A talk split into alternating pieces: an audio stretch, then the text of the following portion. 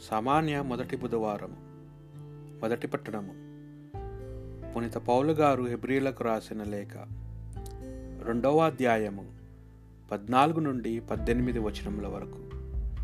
తాను పుత్రులని పిలుచువారు రక్తమాంస పురితములగు శరీరములు కల వారగుటచే తాను వారి వలె అగుటయే కాక వారి మానవ స్వభావమునందు తాను భాగస్వామి ఆయను.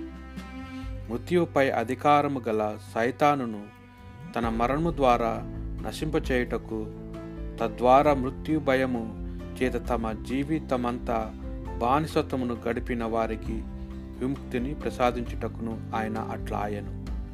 ఆయన ఆలోచన దేవదూతలకు సంబంధించినది కాదను విషయము స్పష్టము. అంతేకాక పరిశుద్ధ గ్రంథము చెప్పుచున్నట్లు అబ్రహాము సంతతికి సంబంధించిన దేనిని తెలిసి కొనిదము? ప్రజల పాపముల పరిహార్థము దేవుని సేవలో విశ్వసీనుడు దయామయుడగు ప్రధాన యాజకుడు గాను ఆయన సర్వ విధముల తన సోదరులను పోలిన వాడు కావలసి వచ్చినని దీని భావము. తాను శోధింపబడి వెదనొందెను కనుక ఇప్పుడు ఆయన శోధింపబడు వారికి సాయము సాయము చేయగలడు. ఇది ప్రభువాక్ భక్తి కీర్తన. ప్రభువునకు కృతజ్ఞలు అర్పింపుడు. ఆయన నామమును మహాత్మమును ఉగ్గడింపుడు. ఆయన మహత్కార్యములను జాతులకు విషదము చేయుడు. ఆయనను కీర్తించుడు. ఆయనను శుతింపుడు ఆయన అద్భుత కార్యమునెల్లా వెల్లడి చేయుడు. పవిత్రుడైన ప్రభునకు చెంది విన్నందుకు గర్వింపుడు. ఆయనను సేవించు వారెల్లు సంతసింపుడు ప్రభువుని వెదుకుడు. ఆయన బలమును వెదుకు నిరంతరము అతన్ని పూజింపుడు. ఆయన మన దేవుడైన ప్రభువు. ఆయన తీర్పులు భూమికి అంతటికి వర్తించును.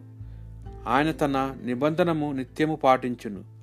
తన వాగ్దానములను నిరంతరము నెల్కొను నెల్కొనును. అబ్రహాంనకు తాను చేసిన ప్రమాణములను ఇసాకునకు తాను చేసిన భాషను కలకాలము నిలుపుకొనును. సువార్త పట్టణము. పునీత మార్కు గారి సువార్త ఒకటో అధ్యాయము ఇరవై తొమ్మిది నుండి ముప్పై తొమ్మిది వచనముల వరకు. పిదప యేసు ఆ ప్రార్థన మందిరము నుండి యాకోబు యోహానులతో తిన్నగా సిమోను అంద్రేల ఇంటికి పోయాను.